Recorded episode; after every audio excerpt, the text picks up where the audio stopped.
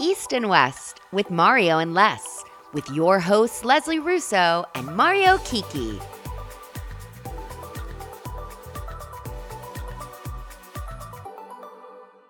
Hey, everybody, welcome back to another episode of East and West with Mario and Les. I, of course, am Les, and this is my co host. Mario Kiki, how's it going, Leslie? Good. How are you? I'm good. I'm good. I was rewatching the uh Potomac trailer. What did it do for you? Um, so I'm gonna tell you because I'm honest. Uh oh. I haven't watched it yet. I haven't had the chance to like actually focus on I have- watching it for a second. So Oh, yeah, I need to do that. very, Tell me about it very, though. very Kyle Richards of you to just be honest. Just be be honest, honest. yes. Just be honest. It was okay. Listen, I'm not gonna. I'm not. Typically, I do like to burst people's bubbles because I'm bored, but um. I thought it was okay. I think that we're getting to the point in Potomac because this is now season eight, which is Mhm. crazy. Our babies are our babies are growing up. Yes. Um, that is crazy. we're getting we're getting to the, the point where uh you know how you have the same cast over and over and over very jersey very um new york very atlanta where because it has the same cast over and over we're getting to the point of like recycled storylines over and Uh-huh. over yes. when i saw the when i saw the trailer i saw candiace and ashley arguing i saw i heard rumors about juan Okay. I heard I heard Karen and Robin going back and forth. So all of this is like I could be describing any season. Like, you know what I mean? So I'm like, okay, this, this is cute. I mean, I love them and they're funny and they crack me up and obviously we're going to watch because we watch. And so of course. but I but I think I'm like, you know, I don't know if the re- the RHONY reboot is starting to tarnish every other city for me because because I like them a lot and I think a Mhm. lot of people like the the RHONY girls Yeah. and I'm like, oh, oh my god, am I getting to a point where I want to see a reborn of everything? you Mhm. know what I mean? I know. It I mean, I do, true. but I, I, I, I do, but I don't. And then, like, I mentioned Jersey. Jackie was on Watch What Happens Live this week, and she mentioned something interesting. She's fighting with uh, Margaret this season, which I did not see coming. yes. Me neither. So, so that's going to be interesting. But I mean, the trailer was okay. I mean, once you watch it, hopefully, I don't give you a preconceived bias now. But no, you no. watch it, I mean, it, it was cute, but I I'm excited and I like Karen Huger. I love like I love all the girls. Like I you know I don't hate anybody uh that much, but right. Of course. I think not. that um yeah, but I mean it was okay. I'm obviously we're gonna tune in, but there was an update. Now in the trailer, it is Mhm. hinted that Mia and Gordon are having marriage issues, and I don't know if you saw this headline that broke yesterday. yes. I did see um, the headline. Mm, Mia Mhm. confirmed her split. Now, I, why did she confirm it? Like, I don't bro, know. we just saw the trailer. We just I know. I know. Talk about a spoiler, but she told People magazine, like all marriages, ours has had its ups and downs. At this time, Gordon and I are separated, but my family is my number one priority, and I'm committed to doing whatever it takes to make sure we are okay. We ask that you respect our privacy and give us the time and space to figure it out. Please respect our privacy as we air out our relationship on the upcoming season of The Real Housewives of Potomac. No, I'm kidding. I added that part. But um Mia is 38 and Gordon is 71. Did you know? Oh Gordon my God. No, I didn't know he was quite that old. No offense He to anybody that's No, I'm 71, but wow, he looks great. He looks I knew he was great. older. I I know. I thought they were the same age. No, I'm just kidding. um i think so yeah but that's also hinted in this trailer that they're seeing Mhm. a marriage counselor so when she confirmed it i'm like oh okay well either she's confirming it because she wants us to tune in or Right. it's actually all bad um so yeah but excuse me oh i need to clear my throat for this one because i am tired of talking to this bitch but i can't stop talking about her little miss bethany frankel was at it again this week oh my God. I know. Let's uh, let's all take a moment. If you're driving, pull over and take a deep breath. Okay, so Hold it in for I did- four. Breathe out for four. breathe out for five. Let it queef out if it helps. This queef is just talking again and again and again. I did love that our Andy Cohen seemingly shaded her mm-hmm. on his mm-hmm. radio show. Uh, I know you listen to Mr. Andy Cohen's radio show, but during his morning radio show, uh, Andy's co host said something, and Andy tells him, You are as hypocritical as a former housewife that's been making a lot of noise about Bravo lately. um, so I do like when Andy gets a little shady. Now, um, yeah. Bethany was in the news again because she interviewed one NeNe Leakes on her podcast. Oh God. Again, Bethany is a hypocrite because she started off this podcast. You know, when when she first announced it, she was very clear. This is not going to be housewives. This is not going to be what it is. I'm, you know, we're above this. It's going to be actual smart conversations. Sure, but, Jan. But now she start once she started talking about housewives and she see that's what people want to hear mm-hmm. now she's reframing it started off with jill it started off with her talking about her experience I, I don't know how many times we've heard the story of her becoming a housewife now it's me and NeNe Leakes i'm going to give mm-hmm. NeNe an interview yada yada yada but i did find it interesting that bethany said that she thought that her and Andy were kind of friends, but now she feels they're not friends. They kind of don't like each other. They were both playing this game. Bethany, mm-hmm. what hmm. annoyed me because I did listen to both parts because you know I'm yeah, I haven't um, yet either, but okay. But Bethany says that initially she never burned the Bravo house down mm-hmm. because may, maybe she would have gone back into it. Like, girl, you're just admitting yeah. your hypocrisy right there. Like, right. So so if the offer was right, all of a sudden there would be no because she loves, you know, she loves the phrase, she loves coining a phrase, she won't of stop course. the words reality reality oh. reckoning, this reality oh. reckoning, reality God, reckoning, reality. Gotta shut reckoning. up. I'm like, oh my God. Like, well, she, is there anybody know, left on this earth? Like, oh you know that before she also said Andy and I were never friends. So that was her first yeah. like statement about it a couple months ago. And now, oh, we were kind of friends. Like, which is it? Exactly. I, just, I, I don't, don't, like don't know what happened with her post show. She's very yeah. sensitive now. All of a sudden, she's mm-hmm. sensitive. Now, I will say I do appreciate her giving NeNe Leakes the platform because NeNe has been obviously blacklisted because she sued Bravo. Facts are facts.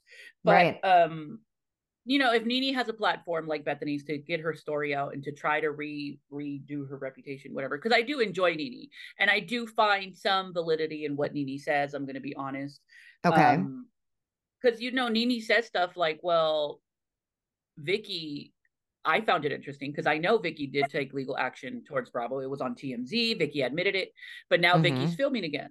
So if NeNe also took legal action, why hasn't NeNe been given the same grace? You know what I mean? So there's That's little true. things like that where I do see NeNe's point, and I think it's unfair the way mm-hmm. the because and I do agree with NeNe that if she says some of the stuff that Bethany says, people call her angry, people call her bitter.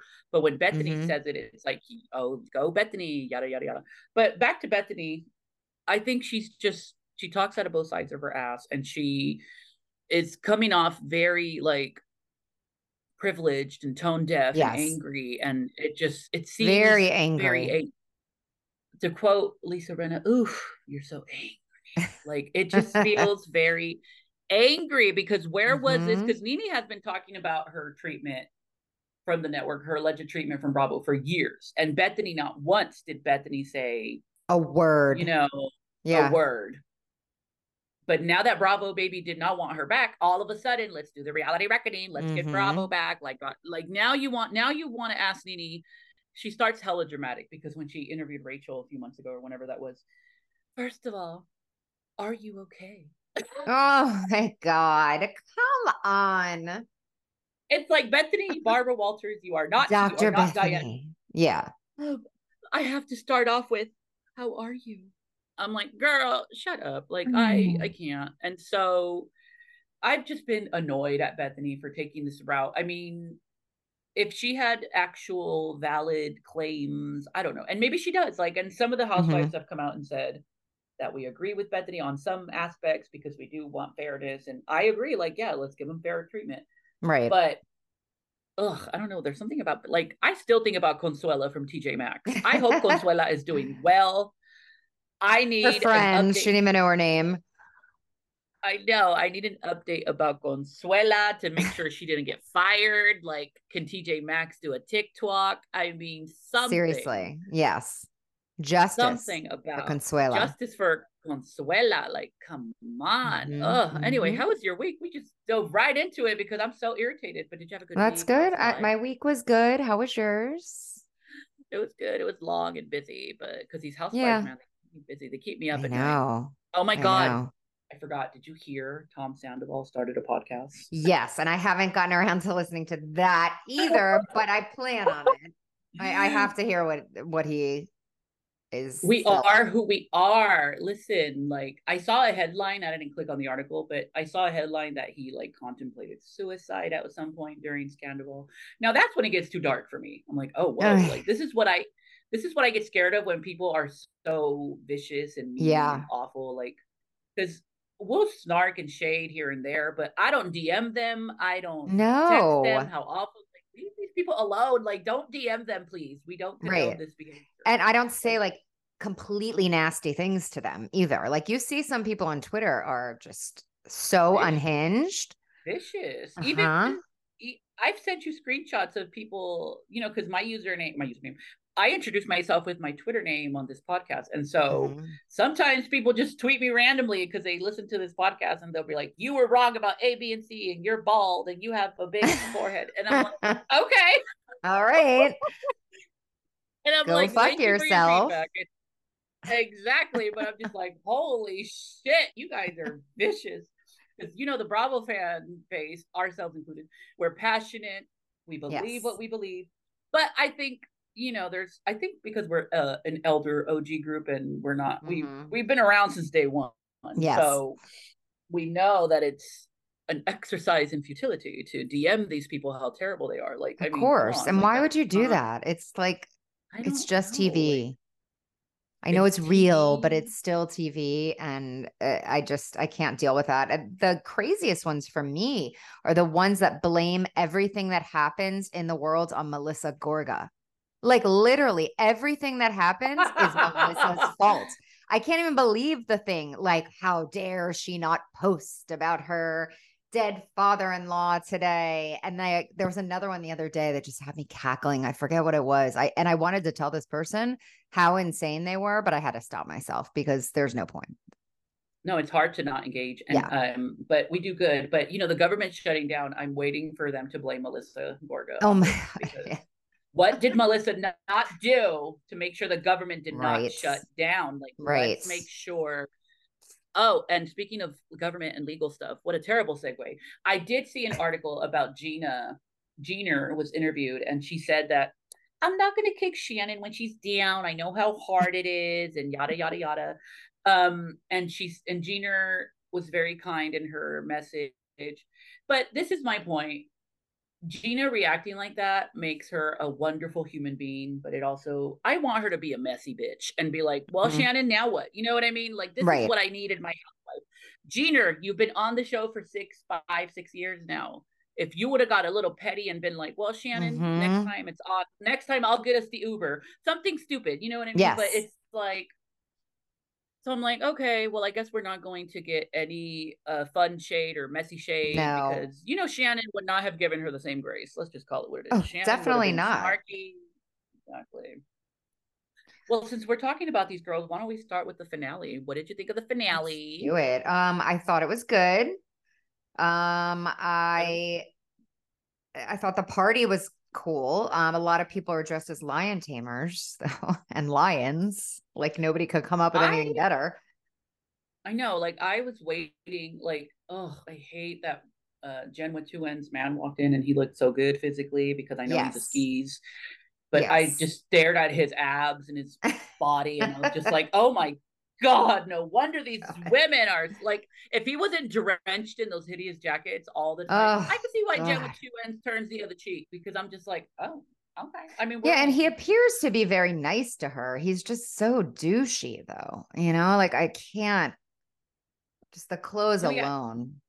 Yeah. The clothes alone, and then, but Expensive. I will. Uh, Now listen, um, I have to as, as I'm gayer than Christmas, but I think that Heather Dubrow's body looks so good in that suit she walked in in. Amazing. And I I forget which of them said it like she's dressed as look at my body and I'm like, damn right, bitch. Yeah, I would be looking, too.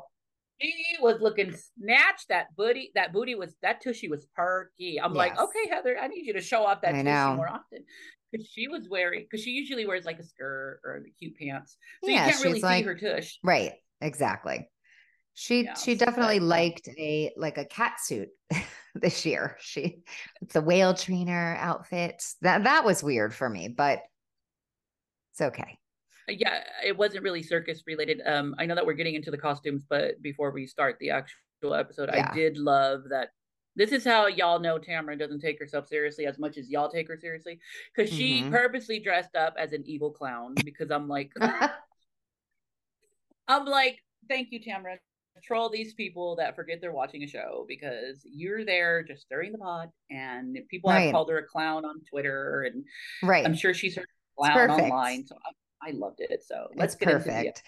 Okay, so this was, as we said, the finale episode called "Welcome to the Freak Show." The episode begins with Shannon at the chiropractor, and Emily comes to meet her and they discuss the Mexico trip. And Emily tells her that Gina is really hurt by Heather. Meanwhile, Gina and Tamra meet up at the costume store, and Gina tells us she's throwing a circus theme party uh, over at the temporary Chateau Dubrow. And I'm laughing because Fancy Pants' new rental house is smaller than my house, which is kind of funny. Oh, I thought that that was a, a nice uh, bit of information. Anyway, she starts to tell Terry about the trip, and we're treated to a split screen of flashbacks, which include a stray dog humping a pillow smack in the middle. I laughed so hard at that. Like, where did that come from? I don't even remember like exactly seeing it in the episode. So Heather is horrified that anyone thinks she would word use the word loser because it is not in her vernacular. And she's now told us that 737 times. Uh, Heather is I now mean... referring, I mean, how many times are you going to say that? So she's now referring to Tamra as the head cheerleader. And she says that she is giving Gina and Emily attention. And that's why you know, they don't believe anything that Heather is saying now. Meanwhile, at the chiropractor, Shannon and Emily talk about Heather and want her to accept responsibility for her bad behavior. And Gina and Tamara do the same at the costume store. Clearly, nobody believes her at this point, And Gina then sends Heather a text and wants to have a sit down. And Terry tells Heather to go into it with an open mind. How do so, you feel right now? Like in this part of the episode, were you leaning towards? First of all, I'm going to be honest. That's the word. Yeah. Today. I don't really know what the hell they were fighting at right now. Like, what are we mad at? That Heather called them a loser? Is Heather the loser that, comment? I think. Is yeah. Heather mad that Tamara repeated it? Is Heather mad at Tamara for lying? Like, yeah, I think Heather is mad about? at a whole host of things at this point because she felt ganged up on she and, and then, then, we but, see them later one by one but like but i mean uh, what's interesting about heather is that last last week on the episode she said mm-hmm. at, in mexico in mexico she said oh well i wasn't i didn't say anything. Well i was talking about jen and noella. Well it was actually tamara that said it. So i know i said this last week so what is like, it? Yeah so which one is it miss vernacular? Because now you're talking out of many sides right now. Exactly. so to pin it so if you're going to pin it all on Tamara, then what part like anyway keep going before I yeah no you're right though you're right. So Tamara, we see Tamara arriving at a photo shoot, which turns out to be for a local magazine cover story featuring Women of the Year. And she lets us know that Vena CBD has grown into a multi million dollar business. And she's very proud of this, which she should be. I had no idea. Did you know that? Yeah, I didn't know. Yeah, I had no idea. Uh, so over at Jen's house, uh, Jean Jacket arrives for dinner, which is something called spaghetti casserole that Jen says is something you make when you don't know how to cook. So she fills him in on Mexico and asks him again what happened with the girl. And again, he tells her the only time he slept with her was the one time when they were on a break. And he tells her that she's letting Tamara influence her and she's backpedaling when they're trying to move forward. She then lets him know she's spoken to an attorney but doesn't have access to $5,000 and that she knew nothing about her finances when she was with her soon to be ex and she needs this 5000 for the retainer. but that I mean doesn't they're in California. I don't know exactly how the law works there, but doesn't her husband since she's not the main breadwinner, doesn't breadwinner. he have to pay for that? You know, unless unless their marriage is or their divorce is going on in Texas, because isn't he in Texas oh, or wherever he's at? Oklahoma. So he's going to Oklahoma on her ass some forgotten state. I don't know where they're at, but I um yeah, so maybe that's why they're not doing the California rule because you know over here we're hella liberal as hell, and right. I'm sure if it was, I'm sure if it was a California community divorce, property, you know, I think, yeah, I'd be we'd be paying for it. I'd Venmo her right now. I'm just. so anyway, then we see Shannon and John Janssen, and that's how I refer to him because that's how she refers to him by both names. Mm-hmm they're having dinner. They can't agree on food. And then she fills him in on her sit down with Heather. And we see a flashback, quote, one day earlier, end quote. And Heather again says loser is not in her in vernacular. Her I think she just likes saying the word vernacular. Like, Vernac- I mean, no, she loves saying the word vernacular and she loves the word punitive. Like, because yes. I heard punitive. Oh my God, like, yes, punitive. And she loves, and she loves, by the way. yes, yes by the way, with her finger. So, anyway, so Shannon says that Heather always has an explanation for everything. And I say that's true, just like the Capricorn that she is. Because no offense to you, Capricorns, but I know a few and you guys have pretty good explanations. So then we see explanation number one, and that included blaming Tamara, saying she called all of them losers. Explanation number two was about the house and why she didn't tell people. And I actually agree with her on this one because she said once that she tells one person in the group, everybody's going to know. And if indeed she did have to sign that non disclosure, then I wouldn't tell either. I still am not clear on whether or not that's true, but still.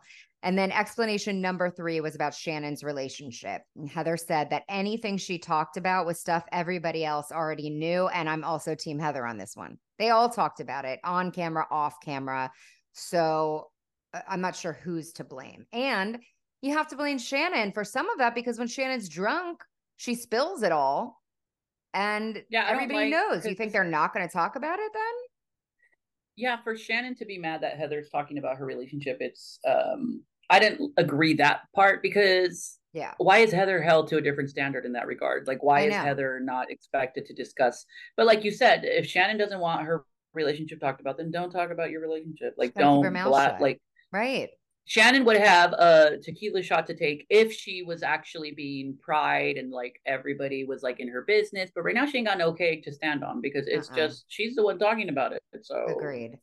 It, you, you're making it everybody's business, homegirl. So Right. What do you want? So, anyway, she then Shannon tells us she has no hope to repair the friendship because Heather continues to blame others for her wrongdoings. She tells John about the that she's wasn't in 100% on their relationship comment and I really think that's also being blown out of proportion here because it's not eh, eh, we've seen the flashback like a hundred times. I just didn't find it to be that bad. Everybody was sitting there talking. So Shannon then talks about how sad she's going to be when the girls are gone. And the oldest one, Sophie, has no intention of coming back to California. And she tells John, I lose the kids, but I get John Janssen. Well, that didn't age well. And he really is no prize. So over I mean, over at Tamara's, Shannon arrives and she, this is like the next day, she brings along her Citalonic and Jen comes over and ends up being the guinea pig. They talk about Mexico first, and of course, Heather in particular, and her foot fetish. They seem to have like a real problem with that. I didn't think that that was that crazy. She just, I did not. Feet. I think maybe because Heather used the words cute, and you know how they hate when Heather calls something uh, cute. Yes. They yes. think that she's full of shit. So they're probably like, oh, your feet are so cute. I want to show Heather my Flintstone feet and see if she thinks they're cute. I know. Like if y'all want cute if you guys want foot abuse, Jed with two ends, let me pull out my horns and oh be like, "Hi, God. Heather. What are your thoughts?" Right, exactly. I need Dr. Bro to take. I need him to look at one of my toes down there. it's been foot plastic like, surgery lately. a little botched, please put me oh on my watch. God. But I Jen with two ends reacting like, oh, she she made fun of my feet. It's like, nah, bitch. No, I know. You're, like I'm they're grasping. Glad you're for straws here. Exactly. I'm glad she's getting a fucking canal, whatever it's called, because she's full of it right now. So let's yes. So Jen tells them the story about Heather coming to their room, her and Taylor's room, and she wanted to talk to them. And they did have a conversation, which we saw last week. But I guess at some point she told them that she was going to get her soup and then never came back.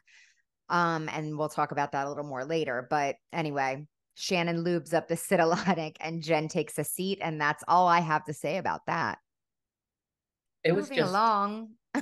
Yeah, T- TMI. I don't need to know or, or no. picture Jen with two ends taking shit. Like I'm good. No, definitely not. Uh, so the next day, Heather and Gina meet up for a sit down, and Heather walks in like the queen she is and head to toe oh, I'm sorry, I have to acknowledge the way Heather walked into that restaurant.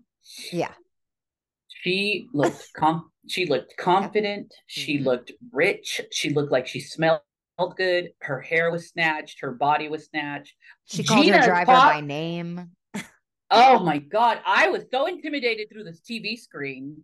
And then you have poor Gina sitting there all hunched over, bad posture. I'm like, Gina, what are you doing? like know, you are I out know. of your league, homegirl. Like just tell Heather, my bad. I'm full of shit. I'm good. I know. Heather, I know. Heather, what just I rewatched Heather walking in like four times because I'm yeah, like, me oh too. I know I did too. I had to look at the outfit, the bag. I'm like, yes. I was like, I'm not even hundred percent team Heather this season, but damn bitch, like I wanted to applaud just because that's how you handle hella oh, girls absolutely. coming at you at the same time. Absolutely. She, I, we'll get into my final the queen. before. Yeah. So she says hello to Gina quite coolly, and Gina tells her she looks beautiful. And Gina says, You're upset, obviously, uh, you think. And she hasn't even cracked a smile. She didn't kiss Gina hello, nothing. And Gina says she's upset too. And Heather is like, Well, you called me here. So why are you upset? And Gina tells her that she values Heather's friendship and that she's been there for her. And Heather basically calls bullshit on this, saying that Gina is so quick to believe everything that Tamra says. And again, she says she didn't call them losers and then proceeds to play her a clip from Two T's in a Pod where Teddi says Tamara said she didn't want to hang out with those losers, referring to the whole cast. And I have to mention that right before this, Heather looks horrified at the glass of champagne that arrives that Gina has pre-ordered for her. I mean, it looked like the waiter was like trying to kill her or something. I I couldn't understand why she was like so shocked at this champagne that was like set in front of her. It, it looked like a urine sample. I was just like, oh, okay. so Gina tells us she believes Tamra probably said it, but not with malicious intent. Why does Tam? I mean, I love Tamra, but why but is no, she getting a pass there? not just that, but Tamra didn't say it with malicious intent, but she believes Heather did. You right. know what I mean? So it's like, right. okay, so why? what is it here? That's why yeah. I go back to what I said minutes ago. What the hell are we doing here? Are we really grasping now? Like, what's going? This season should have ended two episodes ago. Let's go. Yeah, no, I know. So Gina tells her she's upset by all this because she cares about Heather and their friendship. And Heather explains that she doesn't trust Emily at all and that she's going to the Tamra School of Friendship. And we get treated to like a bunch of flashbacks of her saying mean things to Heather. And then Heather tells us that Tamra is the root cause of all the problems. And then we get a, some numbered flashbacks where Tamra is talking a little shit and calling Heather out. She says Tamra has systematically destroyed all of her relationships with the other girls one by one. And then Gina asks Heather if she'll still come to her in quotes party, aka the finale party on Friday. And Heather pretends to be all, well, I don't know. Of course she's going. It's the finale. I mean, party. hello. I mean, yeah. come on. So I'm, you know, I'm not. Do you think that Tamara has systematically destroyed her relationships? What What do we think? I don't think Tamara did anything that because like I said when we first started this season, because you know when Tamara first came back, everybody was up in arms and she's mm-hmm. evil and yada yada yada. So everything that I've seen is mm-hmm. Tamara react reacting to yes what people around her are talking about. Um, that's why some of our friends uh were telling me and you, Leslie, that they don't feel like it's authentic. They don't feel like it's it's reality. And I'm like, this is Bravo. bitch. Yeah, and that's what I, I mean, told them on the on the chat. Yeah. If y'all want Super Soul Sunday, then y'all can go watch right. something. Go watch Own. Go watch Own. I can Hallmark. I, I really yeah. And I know I know I said it on the uh on the group chat, but I'm gonna really send them some documentaries about sisterhood and friendship if that's what they want to watch. But I also, you know, it's it's about finding the balance of authentic reactions versus uh producing overproducing because there's mm-hmm. uh i'm gonna i'm gonna what is it i'm gonna cross over a little bit but i feel like whitney on salt lake city is overproducing this season yeah based on her based on her antics because she's starting shit she's uh it comes off mm-hmm. way less authentic to me Absolutely. the way i see tamra is the way I see Tamra is the only time I saw Tamra initiate something was the whole telling Shannon that Heather talked about her relationship off camera. But yes. again, that was also a reaction to Emily telling Tamra. You know what I mean? So I right. think that Tamra getting the blame is almost too easy for the girls to do because that's the mm-hmm. reputation mm-hmm. Tamra has. Right. Tamra is a self-admitted, you know, she's a truth teller and she's gonna shit talk. Mm-hmm. But I also think that it's just a group effort. Like they she was kind of producing for everybody a little bit, Tamra, yeah, I thought, I but in a good was. way, in the best way possible. But I think it's also easier for Dubrow to say that instead of saying, well, maybe I am the problem. Maybe yeah. I am snotty. Maybe I am, um, yeah, you know, super. She's not going to admit maybe that. I, yeah, exactly. That's why to me, it's like, okay, who can I blame?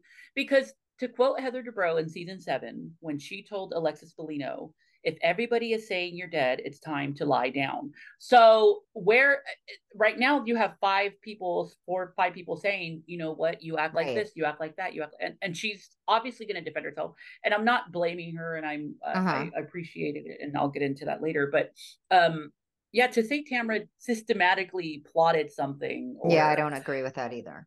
It didn't come off to me like that. It came off as Emily had this issue. Tamra called it out later. And so, right. I mean, she's giving, if she wants to give Tamra that much credit, then you're probably just going to give them, give Tamra negotiating power to get a bigger salary next season. Next season exactly. Because... no, it's so true. And she also, she doesn't apologize. Like when somebody, if somebody came to me and said, you really hurt my feelings by doing this, even if you don't mean it, I mean, just say, I'm sorry. Like, I'm sorry. It's not that hard but it is for no, her. She says, she says, by the way, well, no, because she's practically perfect in every way, which is no, which is shade, but no shade. Yes. And that's the problem. But like I said before, that's her brand. Her brand is to remind you I'm better than you. Like that's how she has mm-hmm. ran with it. Right. Like she her taglines fun. Yeah. Uh-huh. Her taglines, you know, that's she does it for fun. I don't genuinely believe she thinks she's better than them, but no, her brand on so. the show or her her like aura on the show and people make fun of her fancy pants whatever mm-hmm. that's been her brand. So i think maybe that's why she also gets defensive because she's like wait no i'm kidding. I don't actually think i'm better than you. But right. when you point at people when you talk to them that is going to be a trigger. Like you're gonna I don't know. point at me. Like don't like yeah and don't use the word punitive. Like i i have to google it every time and vernacular. I know vernacular, but vernacular. punitive, and you know, she if it's a fancy word, she's gonna find a way to. She's gonna find it. Oh, absolutely. You know, she's like looking it up to make sure she's using it correctly before too. Which I, I'm not. I do the same thing. So now here's going to be a fancy word. Do I believe Tamra engaged in subterfuge to make the season productive? Probably not, but I mean, who am I to opine on Heather relationship?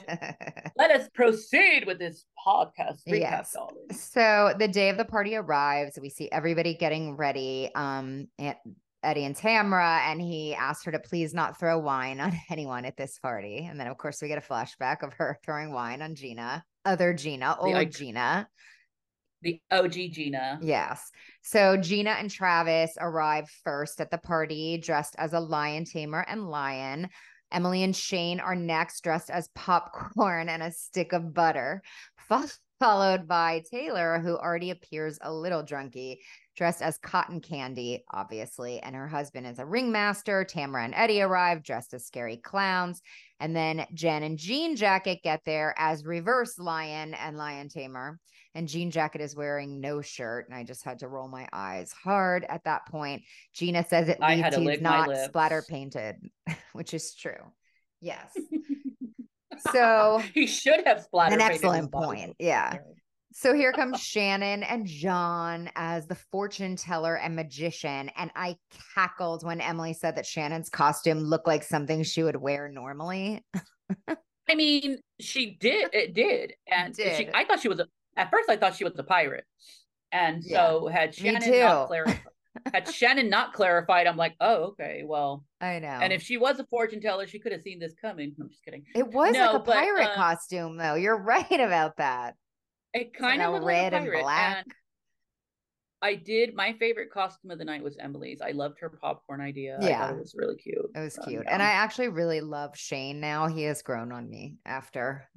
Oh, you know, it's like mold. You just get used to it, and you just. so anyway, Gina's ex Matt is there as well with his girlfriend who looks so much like Kelly Dodd. I actually gasped. I had forgotten that she did look like her. Um, and then Gina and yes. Emily talk. I mean, so much. It, it's really crazy. Gina, mm. Gina and Emily talk, and Gina tells her about the sit down with Heather and what was said on two T's.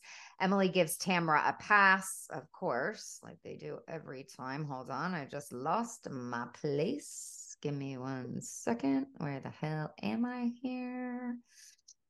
Okay. So she gives Tamra a pass saying that she's been talking shit about her for five years and that she's confronted her and she doesn't care anymore because Tamra apologizes every time, which is something Heather can't do.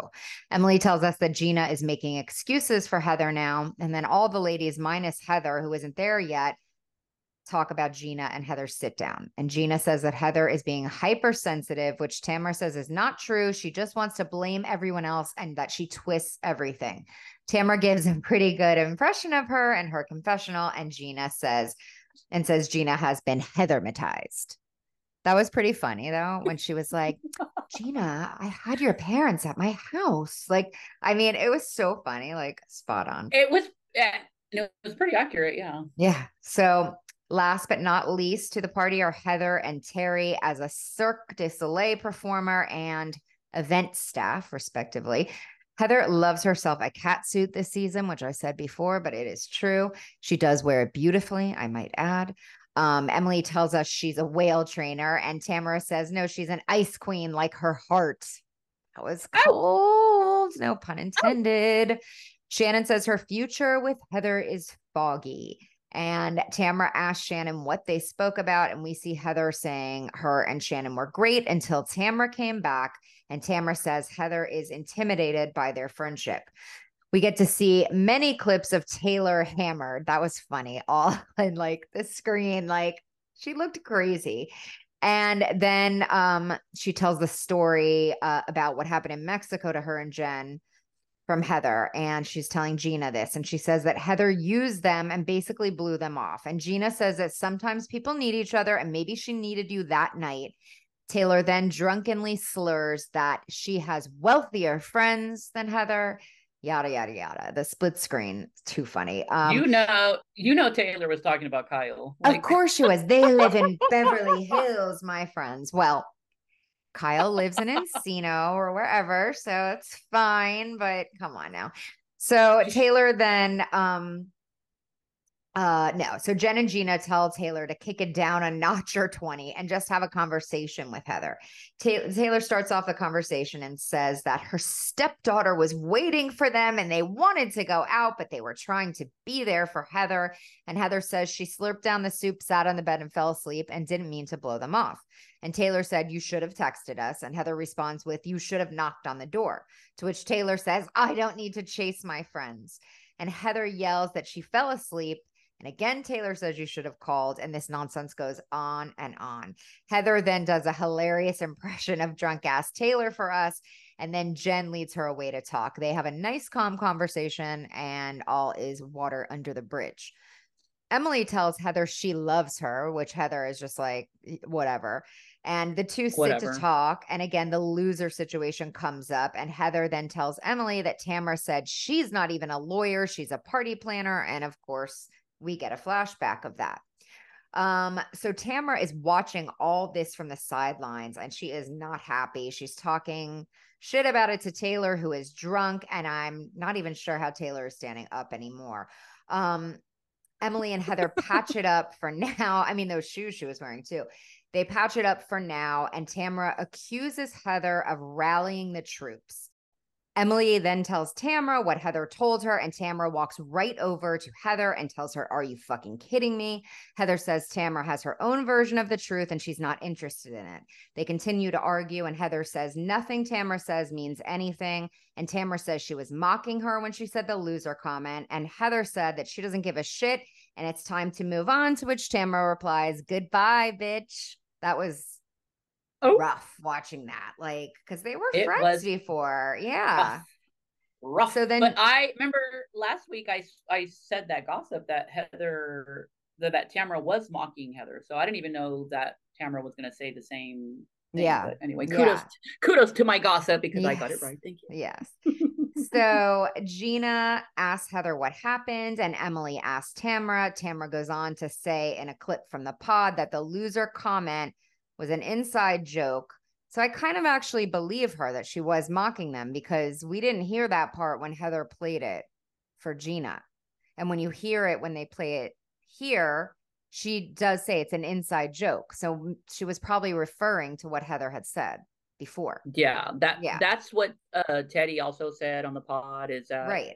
Heather referred to them as losers, and so that's why Tamra said it mockingly exactly. to Heather, like, "Oh, I thought they were losers." Right. And they weren't filming yet. They weren't even filming at BravoCon. So what would no. Tamra have to gain to be like, "Hey, loser"? You know what I mean? I know. So I know. It, it feels very. Yeah. Uh, keep going.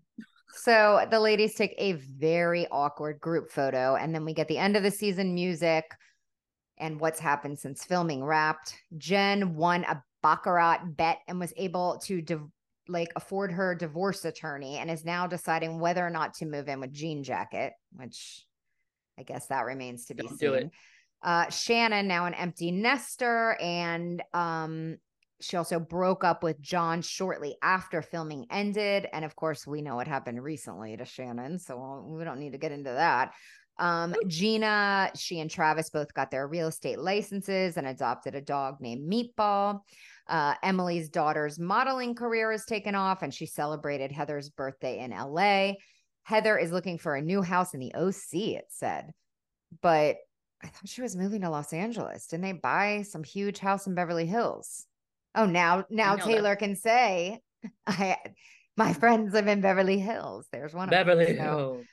And then Tamra, it said, has gotten closer with Jen, Emily, and Shannon since the season wrapped and thinks Heather can go fuck a duck. And that's it. Aww. That was the season. I know. What, I'm kind of what a season. It was it was a true return to form as mister mm-hmm. Cohen has been t- telling us over and over. Was it salacious? Like, no, listen. I think I had a good time this season with these girls. And um, but I just wanted to acknowledge I think Heather Dubrow did a great job defending herself. She mm-hmm. never once stormed off. She never once refused to film. She no. showed she up. Knows her job. She yeah. Went, yeah, she went to work. And even if she doesn't need the money, which we know she doesn't, she is a hard worker to put up with mm-hmm. everybody coming at her at the same time. And so I do want to give kudos to that. Um, overall, I enjoyed the season. I love that Tamra came back and just got in got in everybody's nerves and started everybody's. well, I mean that she made the season. sorry, not sorry. It is what it is. Is it is it a hundred percent authentic reality? No, but if you're expecting that, then I don't know what to yeah. tell you. Go watch season two. It's so real and boring. Um, but yeah, season I, one. I oh my god, could you imagine? Like, oh, um, but yeah, we had a great time. I, how many parts is the reunion going to be? Do you know? I don't know. I'm thinking probably three. I, I, mean, it's usually three, but I don't know. I'll have to look at the schedule and see what they say. I know. I I haven't seen how many parts it was going to be, but I mean, if it is two, then I think that's fine. But I mean, three yeah. is also okay, I guess. But I mean, maybe they don't need to drag it out and make it three. Was there enough? I yeah, mean, we're going to talk about loser for three episodes. We're going to talk about um, Heather's IMDb page for a complete part. She's going to sit there and read every single uh-huh. IMDb credit, give us context. Yep. Um, for those interested, Roger Ebert does have a list called 19 films that celebrate the art of female friendship. If you are interested, please Google it and read it because this is not Bravo TV. All right. So stop coming at us with this is yes. not real. That's the point, Yolanda. I know. Nobody's ever happy. Including me, damn it. Well, let's take a break. And then when we come back, we'll get into Salt Lake City. Sounds good. We'll be right back.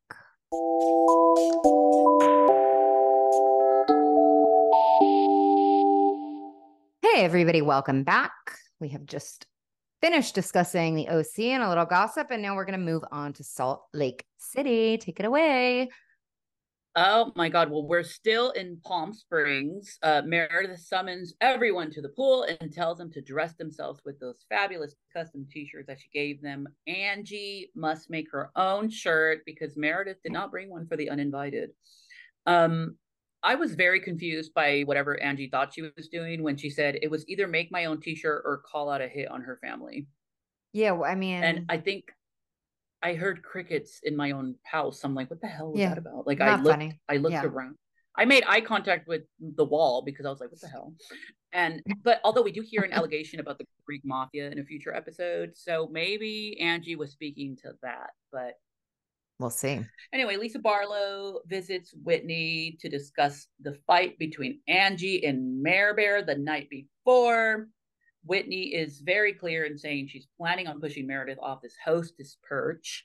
Lisa Barlow believes that Meredith weaponizes everything. Lisa shares that she's been the one attacked by Meredith, so she can see the signs.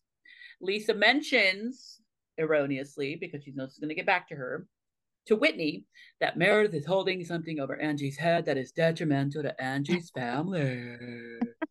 so we know that damn well that Whitney is going to go report back to Angie. Oh, but I think the rumor comes up next. Anyway, the rumor. Meredith is chatting. the rumor.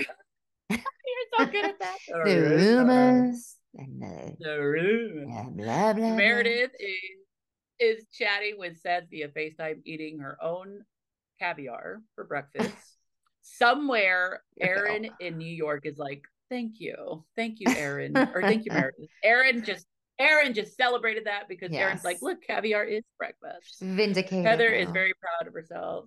Heather is very proud that she could puke and still be able to rally. Now, Heather did manage to puke and pee at the same time and pick up the sprinter. Whitney tells us that she could have done without puke on her leg. Yeah. Um, then we have Meredith chatting with Monica, the new wife, about the previous night. And Monica and uh, Meredith finds Angie's comments to just plain be slander. Meredith did appreciate that Monica told her gal pal Angie that she was out of line. Now, Monica is smart because she joined this show as Angie's friend. But when she sees that Angie is doing the most, Angie mm-hmm. or Monica's like, you know what? I need to secure this check. So let me go kiss some OG ass because Angie's Definitely. not OG. So right. Angie is not the OG, Meredith is. So Monica yeah. is brilliant. Um, Monica alleges to not recognize uh, her good friend's behavior from the night before. Meredith has, for some reason, planned some trust exercises for their day. Mary comes out of her room. She's clearly not interested in doing anything remotely physical. I'm with Mary. Don't invite me on a trip and want me to go do some corporate HR. Yeah, like no, no, no. That's not fun. I would have been like, I'm not doing that. Like, mm-hmm. I don't want to do that. Now they go into the sprinter van, which I hope has been drenched in Lysol and checked with the black light, Seriously. just to make sure that Heather's bodily fluids are gone. I would have been like, I'm taking an Uber. Y'all got me fucked up if you think I'm gonna go in there and sit in that because you know it stinks because you know vomit Ugh, takes yeah. Oh yeah, at know, least vomit takes a few days Ooh, to clear. Yeah. Um, Mary says she's not a soccer mom and she refuses to participate in this exercise. She says, I don't need the trust exercise. I know who my friends are. For some reason, I don't care that Mary is not participating. I don't either. I, I think it's funny. I think it's hilarious that she gets away with it, and I love it because uh-huh. I see a lot of tweets that are like, "Why is Mary here? Why I, me too." Yep. But, I, but to me, it's funny. I don't know what it is about this woman, but her being like, "No, Mm-hmm. No, I'm just like, okay, you know, I know. I don't know. I know. Anyway, this poor trust, as we see later this episode, this trust exercise is a complete waste of time. This poor man Cliff has no idea who he's dealing with. Um, Angie and Heather are paired up. Mostly Heather bounces around through the course. Meredith and Whitney are paired up, and they do do a decent job working together. Barlow and Monica are paired up, and I would rather not have Lisa talking to me through anything. Like, Mm-mm. could you imagine that torture? Yeah, no. We get a we get a cute shot of Mary ordering an oat milk latte in the van. the fact that they know that the audience is going to find this ridiculous or funny, and we didn't need to know that she ordered an oat, milk latte, but we got it. But yeah, um, Whitney and Meredith completed the exercise first. So I wonder, does that mean they trust each other now? um, back in the sprinter, Meredith tells Mary, you know what, Mary, I wish you would have done the exercise with us. um, Lisa jumps in and Mary just reacted like Lisa came for her hard. Mm-hmm. Lisa's like, mm-hmm. or Mary's like, do not, I'm not talking to you. I don't need your opinion. She wants to know if you have a mute button. Lisa says, I'm on play all the time. Oh, Lisa was so proud of herself. And you know what? That was a cute little zinger. So I know. I thought it was funny. and then Whitney engages with Mary and she questions Mary on why she wanted to attend a girls trip but chooses not to not engage. And Mary is just like, "Don't talk to me. Don't look at me. I don't want to talk to you." Mary just hates Whitney. Like that is yes. clearer than the snow and a mountain. Yeah, she's never going to be a fan. She is mean to Whitney, and what I found uh-huh. hilarious uh-huh. is that even Andy Cohen was laughing on Watch What Happens Live, like I can't believe how much Mary hates Whitney. Like anytime Whitney says anything, Mary I know. They're shutting her down immediately. Exactly. And then Whitney announces that she's going to take over the trip and they're going to do a drag inspired show. Then we get back to the motel. Lisa is panicking because she has to take off her makeup without the help of Glam. She has to do her own makeup. She tells us that she has that she spends $60,000 on makeup each year. Lisa breaks the fourth wall. She's talking to producers. Poor Will and Lori, they need uh-huh. a raise or a hazard pay for that tantrum. Yep. Monica overhears Lisa losing her shit and she thinks she equates her to Veruca Salt from now she said Charlie in the Chocolate Factory. I was thinking it's Willy Wonka in the Chocolate Factory, but she yeah. referenced to the she she referenced a new one. Johnny Depp. Yes, yeah. yeah. No, the, the OG is better, Willy Wonka. Anyway, uh, definitely. Yeah, and that is slander to Veruca. Like, don't you ever come for Veruca salt like that. Like, she did nothing. um, Lisa is really in tears though. She does not want to be makeupless at, at all on camera. She says she even wears makeup or she gets glam done to go to the store. Come she on. really did not want she really did not want to be on camera without mm-hmm. makeup. That's what she, that's what we were getting at. Like she is having a complete glam break down. Uh-huh. Like she is not. I was like, what the hell is under that makeup? Like she. I know. I mean, is it that very, bad? I mean, but then they flash. Oh my god! If I can find a picture they, of her without makeup. But boo boo, when they flashed her getting her makeup done, Oh and they zoomed God. in on her. they zoomed in on her like I know her profile. I know. And people on Twitter, you know, people on Twitter are ruthless. They posted that screenshot uh-huh. over and over. I know. Over. Like so I felt so bad because I'm like, that is terrible. Like we know that this woman is not flawless. She knows know. she's not flawless. And I'm like, y'all trolls are making me feel bad for Lisa Barlow, and that is something I could not forgive. Like yeah. that is just that was mean. Was, it was mean. Like, I mean, ugh, I'm just yeah. like, oh, oh my god, mm-hmm. like that. And then I kept, and then I went down a rabbit hole, and I was zooming in on her wrinkles. I started naming them. It was just messy. Like she's, yeah, she's. How old is she? She's not even that old. I mean, but yeah, she did have so, yeah. wrinkles to listen. Like, it's not like she's flawless. I mean, that's so why the fact that she she's 48 so yeah, allegedly, or according to Google. Yes. Um, but the fact that you know, but what I thought was mean on Twitter, and now I'm a hypocrite because now I'm an elder millennial. But if she's telling you on the show I'm insecure about my looks, and the first thing y'all do is post her screenshot where she looks the worst, like that's just mean. Like it's I mean, mean yeah. Let's see your screenshot. yeah, like that's a like, like that's just mean. Like oh my god, like that's why you make me feel bad for these women on Twitter because it's, it's like true. We want to so mean. We want to sit we want to sit here and talk shit and then you guys want to make go take it too far mm-hmm. and then I mm-hmm. feel bad. But yeah. Anyway. Um excuse me. Some of the ladies do their drag queen contest. Trixie Mattel will be judging them. Whitney's drag name is Little Girl. Heather is Dolly's Pride. Angie is Anita Invite. and Monica is Jersey Mariah. They all got the memo. They participated. Meredith and Lisa did not. They look like twins. They look like the parent trap coming out of their room. Yeah. It was, it was, it was cute. I did yeah. love that Mary again did not participate, but she walked out in what could be just she walked out in what could be described as like stilts because those heels were so I know. tall. I know. Like she looked like Bambi learning to walk, and she was just like, oh, oh. I thought she was trembling because it was cold. Like, nah, blah, blah. Like, I know. Awful. You could, you could tell she does not wear big ass heels. No. Um, Trixie awards Monica with a drag queen award. And then Monica reminds us that she thinks Lisa is insecure without makeup, which, yes, clearly. And mm-hmm. that is mm-hmm. why Barlow chose to not participate. They go back into the vomit van to another bar. Barlow wants to know the story because the girls convened, the ones that did participate in the drag queen, they talked about the other girls who did not. Um, I forget who called them a wet noodle. Um, but Lisa Barlow wants to know what the hell was that about because she's not a wet noodle. She yes. said that she's in head to toe pure and that should be good enough for any occasion, even drag. Monica then lets Lisa know that she's very tone deaf and that Lisa cannot possibly relate to middle America. Lisa Barlow, in all her unseriousness, insists that middle class could afford a $60,000 ring.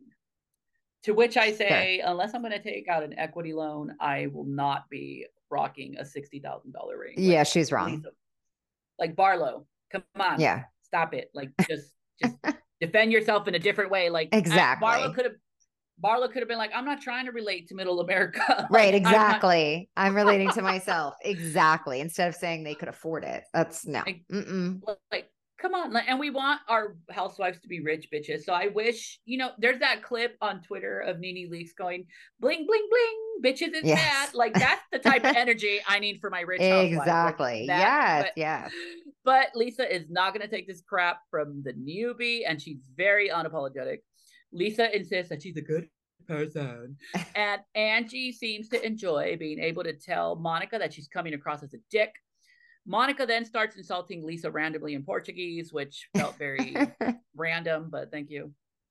They get to the bar. Mary's like, Meredith, give me a hint if I should get out. I'm like, what are you guys doing? A fucking mob hit? Like, why are we not exiting the car? Like, what signals does Meredith need to like nudge? I her? know. Mary's like, nope, not doing it. I'm getting out of the van. She tells the driver to take her to McDonald's. Again, is it a good housewife participation? No. Did it speak to my heart? Yes, because yes. I wanted I wanted McDonald's. Me too. Instantly. And I love a filet of fish. So Oh my god. Oh, so good. That was great. You know what? I'm gonna tweet McDonald's. We need the McMary meal. It was filet of fish, yes. chicken nuggets, and and large fries. Yes. The McMary. Like let's McMary. Let's, That's perfect market it, give out little girl toys, give out a yes, Bible, whatever yes. you do. Like, oh my God, brilliant. I need them to partner up. Because I know that Lisa Barlow has a fast food partnership deal. Where's Mary's McDeal? Like, let's get her on. Yeah. Payroll. Yes. Whitney then tells Meredith, I wish she would have participated in the drag show. Um, to which Meredith says she has a shooting headache for the last few days. She refuses to put 30 pounds of hair on her head. Meredith then loses her shit because Whitney calls uh, and she calls Whitney a monster because Whitney's suggesting that had or that Meredith is using a sick child to divert attention from herself, which I was like, she is. I mean, she is though. she is. Angie is hovering them around, trying to get her way in here. She overhears Meredith refer to Angie as a pit bull. Again, why are we insulting pit bulls? Angie then bizarrely tells Meredith that she looks like a trampoline with eyes. what? I don't I don't even understand that. A trampoline with eyes? A trampoline with eyes. And I kept trying to put eyes on a trampoline. I'm like, what the hell does that even mean? I know. I'm sitting here thinking her, about like, that right now. Yeah. Like, do people jump on Meredith? Does she is she is flat? Like slut shaming? Yeah, I don't flat? get it. Like, I don't know what a trampoline with eyes. No, unclear. I need her no. to give me context. Yeah. Um, Monica then gets called out for comparing Angie to a lapdog when everybody knows she was perched on Jen Shah's laps as her assistant. Monica then stupidly admits that she was never paid by Jen. So it's like, girl, you can't be saying that, you know, you did this for free because yeah. that makes you look worse. Um, the ladies load up on that stinky sprinter that is now hopefully smelling like McDonald's. Thank yes. you, Mary, for your service. Mary just looks at this group and just thinks, "How the hell did I end up here again? Like, how did we?" I made that up, but I'm just looking at Mary's face, like, "Girl, why yeah. are we here? How did why?" Yeah, exactly. And the episode, and that's where the episode ends. Next week we have some trip fallout, and then somebody tells Angie all about the rumor. Say the rumor. I can't say the rumors. the rumors and the nastiness. What do you think the rumor is? I don't know. I don't know. I, I really mean, well, she said on Watch What Happens Live that um because Andy says, Oh, are you gonna ever tell the rumor or whatever? And she goes, No. And he goes, Well, you kind of do. Actually, she goes, No, this is something different. Oh, yeah. So, so, I guess she has more than one rumor about the husband. The oh husband. God. That's what she called him. The rumors and the nastiness. Don't get me started on the husband. The husband. The husbands. Ooh, I can't. Well, I mean, guess we'll watch what happens. But I mean, it just you know, Meredith lost her shit when they talk about her family, and now she's the first one. I did tell, I forgot who I was gossiping with, but um, the rumor, the easy rumor is that mm-hmm. you know his her husband's gay because he's a hairstylist, and right? Stereotype, right? But if that's if that's the rumor, then Meredith was furious when Jen Shah repeated that Brooks was gay about son. Brooks. So like, yeah. So hypocrisy, like thy name is Meredith, but uh-huh. this is uh-huh. why we watch our housewives because they're hypocrites and they're unaware. We love yeah. It. Well, Whitney's right about her. She deflects a lot. Oop. Oop. All right. Well, that was Salt Lake City. Now let's merge to the East Coast and talk about New York. What do you think of New York? Oh, I thought it was good. Um, I thought it was a little ridiculous that that fight went on for so long about the sunglasses on the phone, but that's the petty nonsense that I like to see them fight about. So, you know, I, I thought did, it was good. Yeah, it was interesting. I thought about or uh they released the the reunion looks this week. What did you think of the reunion looks? Um I love Brynn. I didn't like the dress. It was like pilgrim chic. Yeah, because she I don't know what she was going for. Um, because she I don't know. Looked like it looked like a costume party. It did. Um I did like Erin's dress. It was I did too. Short, very cocktaily. Because I think I forget if it was Sai or one of them said that the they were told the theme was wear what you would wear to a cocktail party.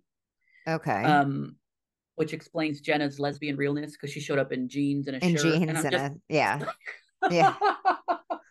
One thing Jenna will do is show us that fabulous ab stomach because that girl flashes that. Mm-hmm. I would too. I mean, listen, I, I, was gonna say no shade. I'm here for it. Like flash yeah. that toned body, homegirl. Oh, people on, on but, Twitter though were all up in arms about her wearing jeans. Oh, they were like, calm furious. down. They were furious. I I was kind of like, I mean, whatever. It yeah, it was it was very Jenna, and I think that um it'll work for her in the long run because when we look back mm-hmm. in 10 years, we're going to be like, oh my God, remember when Jenna wore jeans? We're not yes. going to remember everybody else's first reunion no. look. Like, so it was a good strategy for Jenna or Jenna Lyons to do that. But yeah. Anyway, anyway, like you said, the case of the phone sunglasses continues between Miss Ubah and Erin. Ubah is all up in Erin's face, and it was because Erin decided to prank Ubah by secretly hiding her phone. Because of this, Ubah has decided to now keep Erin's sunglasses hostage for 45 minutes, the same amount of time that Erin claimed she had Ubah's phone in secret. Things are very awkward. Jenna does try to get Erin's sunglasses back. Ubah then pettily asks Siri to set a timer for 45 minutes. so funny. And she was Siri, like, Your eyes are sensitive. That's why I'm taking them. Oh, I know. Ubah was furious. yes. I Ubah took this to the next level, and I was just high fiving her because Erin's been getting on my last nerve. I know. Was furious that the phone prank. Ubah mm-hmm. is still mm-hmm. furious that Erin still thinks the phone prank is funny. Yeah. Ubah rationalizes her reaction because she's a single girl in this world and she must have her phone to check in with her family. Which you know, listen, I'm a single girl in the world too. My family doesn't care about me, so I I'm so glad that Ubah has somebody to check in with. Because to check I'd in be, with, yes. I'd be tweeting to the everybody like, "Hi, I'm alive," and people are like, "Go away! What are you?" Great. Want? Oh God, this again. I wake up in the morning and I'm like, God, we're still doing this. Oh, just... I'm kidding. Um, Ubah is fed up with Erin's Erin's antics and the fact that Erin quote abuses everybody. Abuse is a strong word, but Very. particularly Brynn.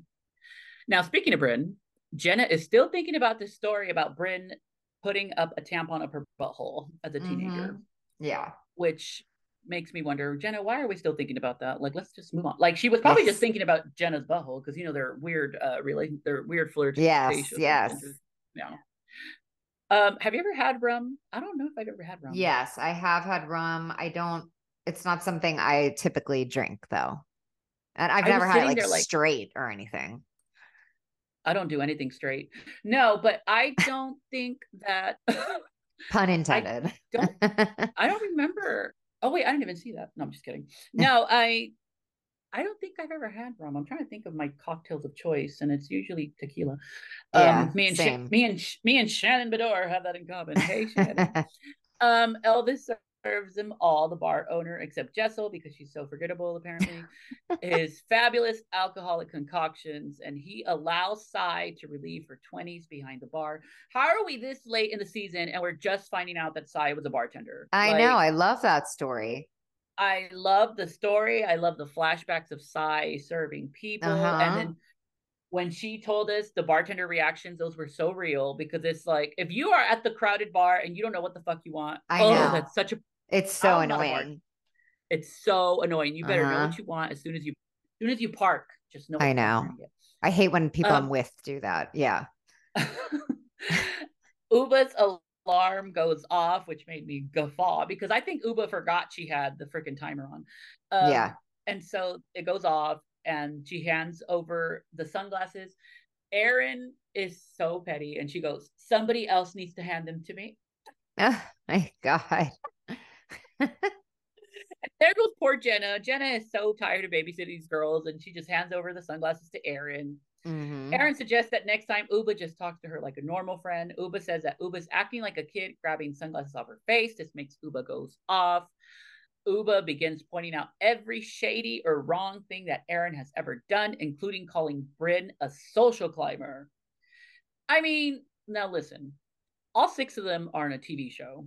I think yeah. at some I think at some point they all thought this is gonna I'm gonna be a social like that that has social climber. Of course. Yeah, like, of course. People, I mean, listen, to the to Brynn says to that, I don't have to climb. I took the elevator. I mean, so I'm like, okay, Brynn. Yeah. Good one. In typical Erin fashion, she excuses herself when she can't take the heat and she heads to the other side of the bar with Jenna.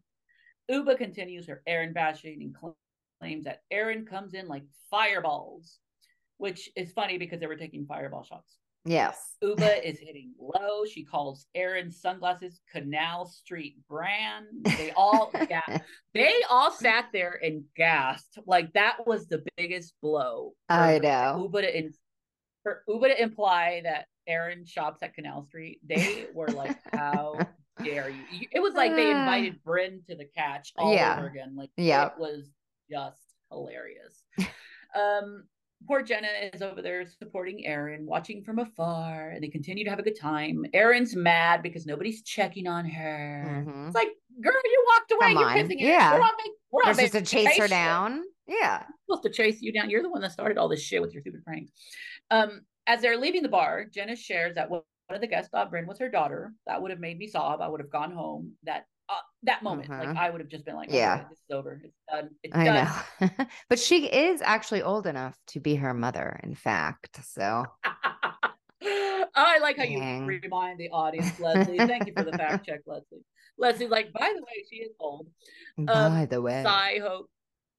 By the way, Sai hopes to resolve some of the issues between Ubah and Erin, but the ladies are but the ladies, it also seems like the ladies are noticing what Ubah is saying about Erin. The mood has changed, and Ubah is still continuing to rant. Erin calls a car and leaves to lunch, but not before asking Sai to stop all the conversations about her. Mm-hmm. Jenna then shares that she too has seen Ubah's negative side. When they first started filming, they get a we get an unseen footage of Ubah arriving to Jenna's house, and Ubah showed up with no hair and makeup.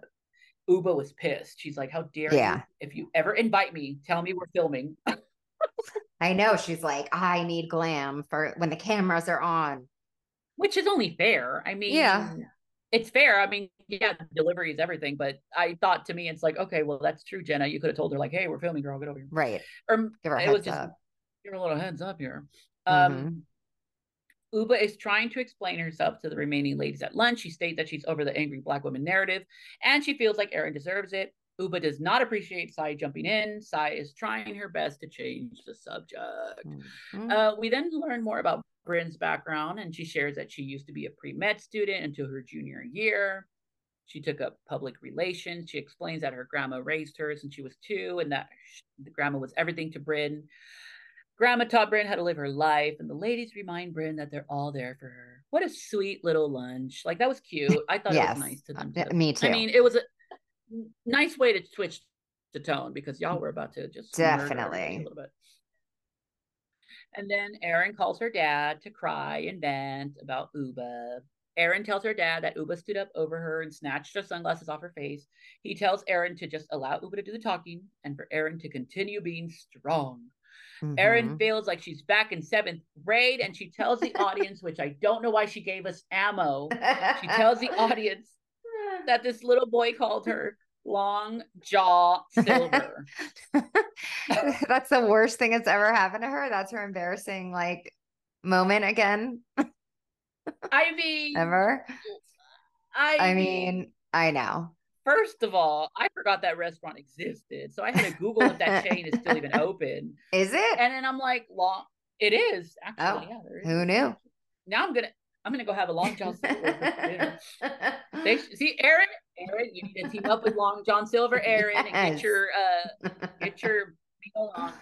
Have the Erin. It's just a big life. Oh my god. No, but I mean, uh, it was hilarious. I, I mean, I did feel bad for her, but overall, it was just. Uh, it was funny. It was. if, if that's the worst thing you have ever called it true, then fine. Over lunch, a boarding school conversation ensues. We learn that Jenna did not send her son to private school. Jenna admits that she has a quote warped sense of money, but she is trying her hardest not to spoil her son. I don't believe she's doing a good job because I would love to be spoiled by Jenna. Yes, please. Jenna Jenna explains that at the height of J. Crew, she was uncomfortable and unattractive, or she felt uncomfortable and unattractive. Mm-hmm. She feels more in her body these days and has stopped trying to be something for everybody else. Good for you, girl. Yes. Eventually, Ubah apologizes to the ladies for the Erin fight, and Brynn suggests that perhaps it's just the way Ubah addresses everything. On the way back to the villa, for some reason, oh wait, no, drunk Brynn lets Jessel know that Erin talks mad shit about her and then Erin paints Jessel out to be the dumb one of the group. Jessel is very thorough and she explains that she has a checklist on her phone and she writes down any nasty things Erin has ever said to her. I love that. Brynn tells us that list is longer than a CVS receipt, which was, I mean, that must have been some list. Like, I know that that iPhone storage was getting full because you know she's taking notes. On uh-huh.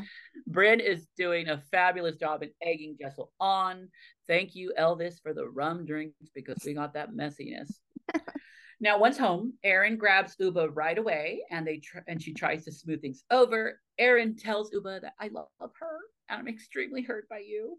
Mm-hmm. Erin tries to Erin tries to call her phone prank lighthearted and claims that Ubah's actions did not fit the crime.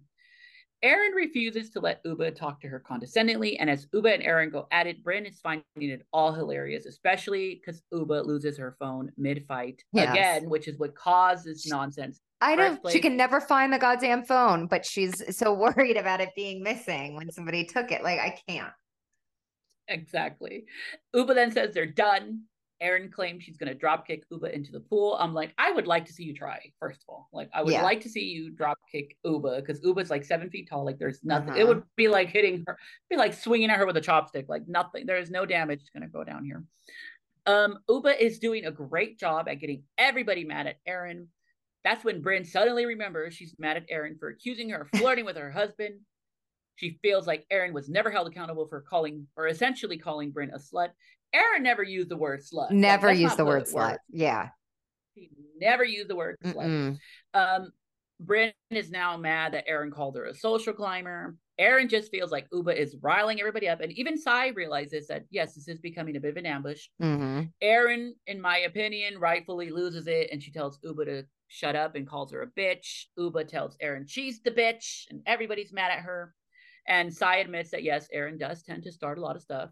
Mm-hmm. Um, Jenna, Jenna was too busy working. They, we get a flash of her working. She's off she's over there like, uh, I'm good. So we get a little Zoom call. Like it was yes. stupid. I'm like, why is Jen? Now, if y'all want to know why Mary's here, why is Jenna here? Like, I mean, come on. Like, right, exactly. yeah. like at least, at least, at least Mary's giving us content by complaining. Like Jenna's yes. over there doing work. I know.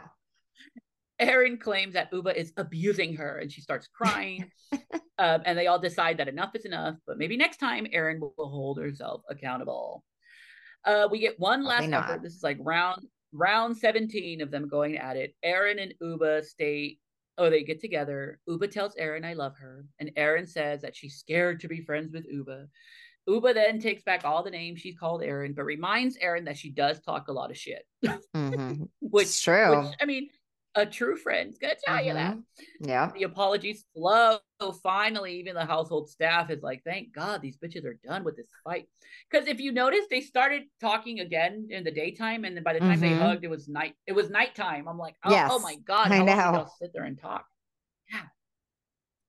Since it's the final night, Brynn is in it to win it with Jenna. She attempts to seduce Jenna, telling her she's wet all over. Oh my God. I was ready to faint because I was like, oh my God, I feel like I shouldn't be watching this. Um, they go to dinner and they bond over how they all have felt ganged up on. And I'm glad we got a flashback of them coming at Jenna at the same time because Erin had no compassion back then. Like, Erin no, zero. She started nothing it exactly. They had nothing to say when it was all against Jenna, but now Erin is like, mm-hmm. anyway. While we wait for Ubah and Jessel, Sai shares Jessel's note taking on her phone. Erin seems shocked, but just laughs it off.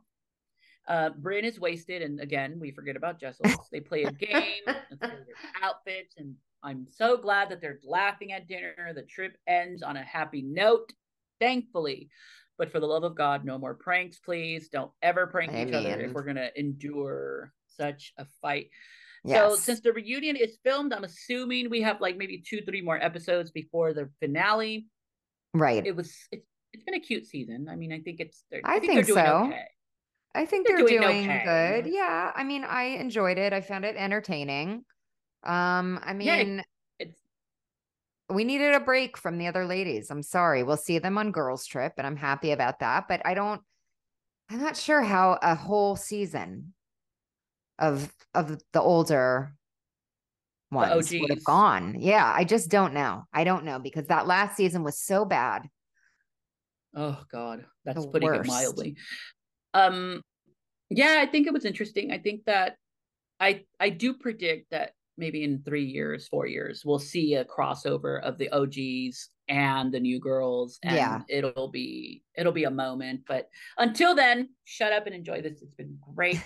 um yeah, so this has been a great recap. I say this every yes. week. I love talking to you. Love talking to you. It's been another fun episode, and we'll see you guys again next week, I suppose. All right, I guess. I guess. Allegedly.